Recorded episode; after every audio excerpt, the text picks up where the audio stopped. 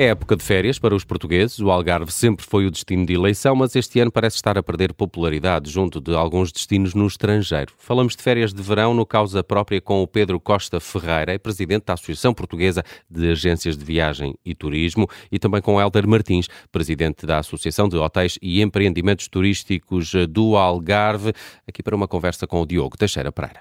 Bem-vindos, eh, Pedro Costa Ferreira e Alder Martins. Eh, Pedro Costa Ferreira propunha uh, começar por si, porque recentemente a Associação Portuguesa de Agências de Viagens dava conta de que os voos charter estavam em uh, níveis recorde.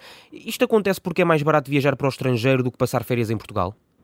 Olá, bom dia Diogo, bom dia Helder. É um prazer uh, juntar-me convosco nesta conversa. Não, eu não creio que um, os portugueses que ultimamente, muito recentemente, parecem estar a faltar no Algarve, eh, estejam nas Caraíbas ou em Marrocos ou noutro qualquer outro sítio do mundo. Infelizmente, eu penso que é eh, muito maior indo, indo ao, ao, fim da resposta, eu penso que é muito maior o problema da degradação geral do poder de compra, sobretudo dos mais baixos, do que propriamente o Algarve em primeiro lugar. Pedro, nós não estamos, não estamos a conseguir ouvi-lo uh, uh, nas, nas, melhores condições. Eu não sei se, se este ruído. Uh... Não, o ruído não é meu. Creio, creio, que será, creio que será do, do Helder Martins. Vamos tentar recuperar a, a ligação uh, do, do Helder Martins para que fique em melhores uh, condições. O Helder, o Helder estar no Algarve à beira do mar e, portanto, se calhar com este ruído bom. mas, Vamos lá ver. Mas pode continuar, Pedro. É que, pronto, é que quem está a faltar no Algarve não, não é quem está nas Caraíbas. Vamos lá ver. O, Algarve é uma operação de êxito, é preciso dizer isto. É uma operação de êxito com mais turistas, com um preço médio mais alto, com mais receitas, com taxas de ocupação robustas. Uh, e é uma operação de êxito com uma pequena constipação de verão. Por acaso é uma pequena constipação de verão que acontece agora em julho e admite-se que possa continuar aqui um bocadinho para agosto. Mas o problema não é uh, os portugueses terem fugido para o outro lado, infelizmente para os portugueses. O problema é que uh, a inflação tem feito o, o, seu percurso, as consequências da inflação não são imediatas, o quebra do poder de compra não é imediato, as taxas de juros têm que subir, temos que ter as mensalidades dos empréstimos à habitação a crescer e depois começamos a ver o nosso poder de compra a degradar. E acontece que a inflação eh, sujeita, sobretudo, os mais desfavorecidos. É um problema, sobretudo, dos mais desfavorecidos e é por isso que é tão importante debelá-la. E por ser um problema dos mais, dos mais desfavorecidos, é aqui que está o problema recente no Algarve. É no segmento médio-baixo. Perguntámos ao Helder, ele vai nos responder que é sobretudo no médio-baixo que o Algarve tem alguns problemas de taxa de ocupação. E, e portanto, sendo no segmento médio-baixo, uma vez mais, infelizmente, não é nas Caribas que são estes portugueses, infelizmente, é em casa. Dito tudo isto, é bem verdade que também em sentido inverso, a operação das férias dos portugueses, e concretamente a Operação Charter, tem sido um grande êxito. Tivemos crescimentos grandes de, de, das reservas antecipadas, uh, tivemos uma dinâmica de reservas muito boa, tivemos também aumento dos preços, eu diria que à volta dos 15% em média, nos sítios menos, noutros sítios mais, uh, mas também é verdade que sentimos uh, hoje alguma menor dinâmica nas reservas, que tem assento no êxito das reservas antecipadas, mas também tem assento em algumas, alguns segmentos da procura que, infelizmente, vêm hoje o, o poder de compra eh, significativamente degradado e, portanto, tirarão férias, se calhar, mais em família, eh, mais em casa, mais perto de casa e com menos uh, segmentação, uhum. vamos dizer desta maneira. Deixe-me uh, juntar à conversa o Helder Martins uh, para lhe perguntar se comparativamente com destinos como, sei lá, Cuba, México, República Dominicana, é caro passar férias no Algarve ou não? Bom dia a todos. Bom, o Pedro, o Pedro já fez uma análise muito exaustiva da questão. Uh, o Algarve tem o seu preço e não é possível comparar o Algarve com destinos fora do espaço Schengen, por exemplo, porque as realidades, as realidades que as empresas e as pessoas uh, têm nesse sítio é completamente diferente de Portugal. Uh, repare que o ano passado até um destes destinos chegou a oferecer-se para pagar o combustível aos aviões da Ryanair. Portanto, algo que Portugal nunca fará. A questão de Marrocos, a questão de outros sítios. São realidades diferentes e sempre houve portugueses nesses sítios e noutros. O problema que está aqui é que estamos a tentar imputar uma crise ao Algarve com esta questão dos portugueses. O Pedro já disse melhor do que eu diria. Mas o Algarve tem um aumento nos primeiros 12 dias de agosto de 16% no movimento do aeroporto. Tivemos uma taxa de ocupação em julho de 84%, superior àquilo que foi a 2019 e, de facto, o que há a notar, e isso muito bem vamos discutir, é que há uma redução não de 7%, como dissemos inicialmente, mas de 4% dos portugueses. E, eh, pese embora, as unidades de duas e três estrelas em julho terem tido um aumento de ocupação de 13%. O que falta aqui são, de facto, as famílias que estão estranguladas pela questão do crédito à habitação ou outras questões fiscais e que não conseguem fazer férias. Portanto, não é o problema. Há quem faça férias do lado de lá do Rio Guadiana, sempre houve. Esse é um problema que há 30, 40 anos discutimos. Há pessoas que compram lá porque é mais barato, estão no seu direito de o fazer.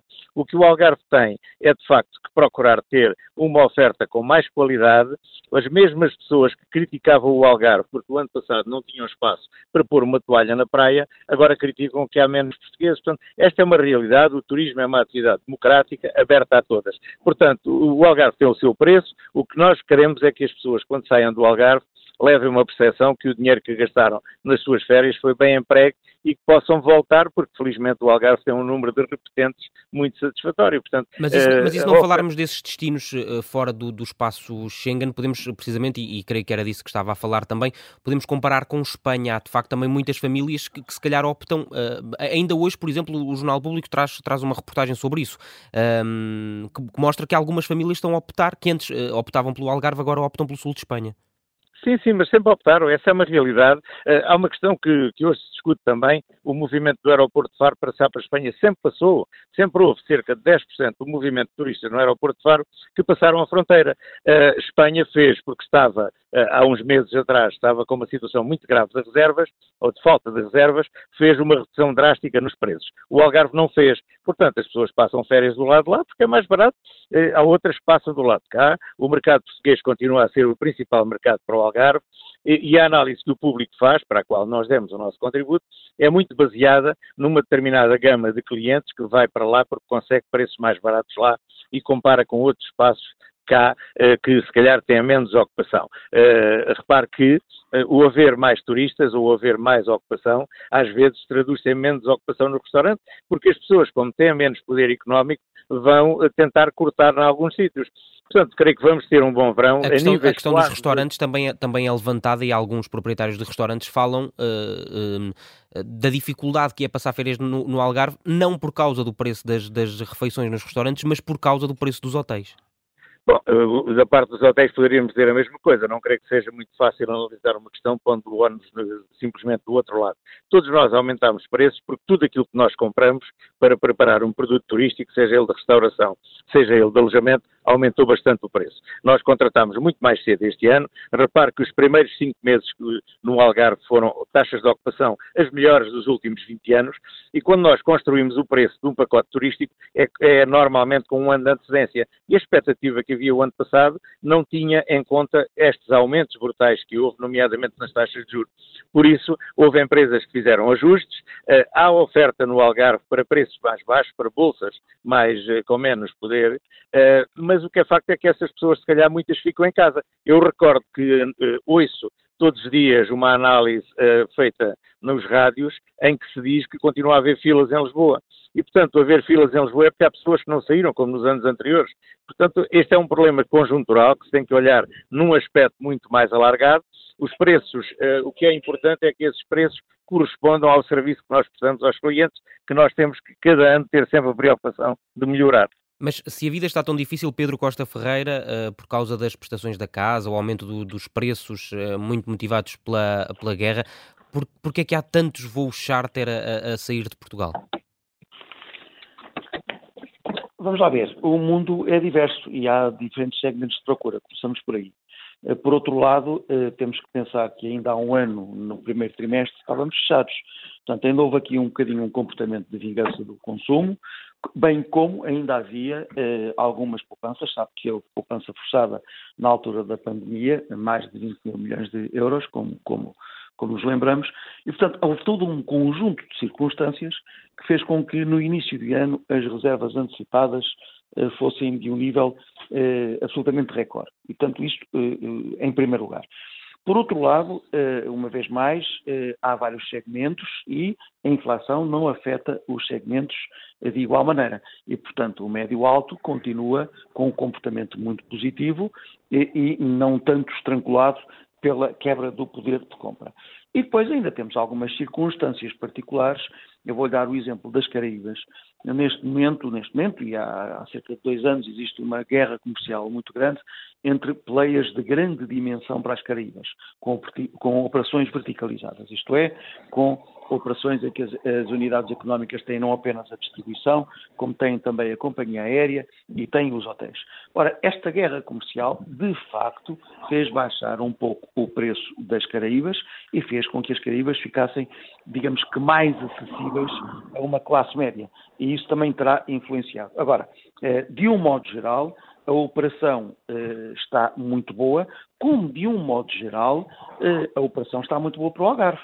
O que há é eh, recentemente uma quebra da dinâmica das reservas, uma quebra da dinâmica das vendas, e isso é o efeito que não podemos esconder de degradação do poder de compra. Eu lembro-me de falar convosco e com outras e com outros colegas vossos sobre a operação turística na Páscoa, em maio, uh, e dizer que um, a única coisa que estava a correr bem era a realidade. Eu dizia, uh, há aumento da taxa de juro, há aumento das mensalidades da, das compras da habitação, há uma série de aspectos negativos e que nos trazem receio para o futuro. No entanto, até agora, a coisa está a correr muito bem, dizia eu. Portanto, não é inesperado o que está a acontecer, aconteceu num timing onde já existiam muitas reservas, isso concorre para que o dia de hoje não seja extraordinariamente positivo, mas a operação desde o início do ano seja uma operação muito positiva. Uh, sai daqui uh, que temos que ter todos, temos que olhar todos com cuidado para o próximo ano. Uh, a economia europeia não está a descer, a inflação está a descer, mas não está a descer de uma forma muito nítida, muito rápida, com muita dinâmica, e, como sabemos, enquanto a inflação não descer, as taxas de juros vão continuar a aumentar e a degradação do consumo vai se manter. E, portanto, eh, de um modo geral, a operação turística e o turismo em Portugal eh, correram muito bem e são responsáveis pelo crescimento do país acima da média europeia, mas eh, não há como não dizer que a inflação é um papão destruidor, destrói valor, é o maior destruidor de valor que eu conheço, e é um destruidor de valor altamente injusto. É um imposto escondido que afeta sobretudo as famílias mais fracas. E é isso que estamos hoje a enfrentar. Mas ouça, estamos a enfrentar nas reservas para o Algarve, ou nas reservas para Marrocos, ou nas reservas para a Espanha. É muito engraçado que há muitos artigos recentes espanhóis que falam da crise das taxas de ocupação espanholas. Portanto, ninguém está uh, fora desse É um problema transversal às várias. É isso. E, de certa maneira, e para terminar, quando uh, nos queixamos que o Algarve pode ter um bocadinho menos de gente, porque toda a gente fugiu para preços mais baratos, o que não estaríamos a dizer se o, se o Algarve tivesse repleto de gente porque os preços eram muito baratos, e estaríamos a dizer que em Espanha é que estava bem, porque era a qualidade do turismo que estava a atrair pessoas e não um preço barato. Ainda bem que o Algarve atrai pela uhum. qualidade do turismo e, e, que Portugal está a atrair pela qualidade do seu turismo. E, e portanto, e, portanto uh, Helder Martins, pegando no que, no que o Pedro Costa Ferreira estava a falar há pouco, uh, na, na, questão dos grandes operadores que, que operam, por exemplo, na, nas Caraíbas, o, o, Algarve tem sabido uh, concorrer com, com eles? Sim, mas às vezes há concorrências que, são, que não se põem sequer em cima da mesa, são produtos completamente diferentes, são, são épocas de, de utilização diferentes, Portanto, o Algarve tem que construir. Quando nós construímos um produto turístico, temos de ter em cima da mesa todas as premissas que eh, cada empresa enfrenta.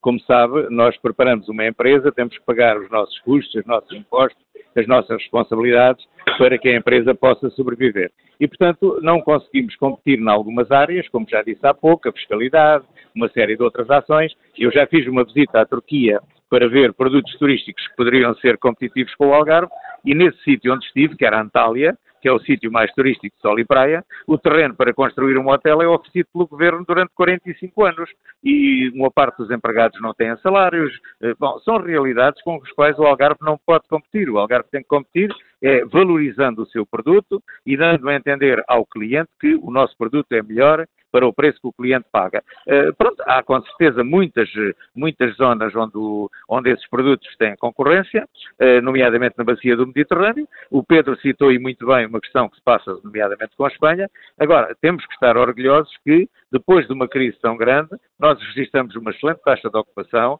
registramos preços que são, uh, que permitem às empresas sobreviver e quem está a vir para o Algarve está a usufruir de umas excelentes férias eh, que eh, espero que possa regressar. E, portanto, eu não me preocuparia tanto com a competição com as Caraíbas ou com, ou com Saíria ou com outras zonas do género, que são zonas que foram criadas exatamente para competir eh, em várias áreas com o Algarve, mas o Algarve não pode competir com elas.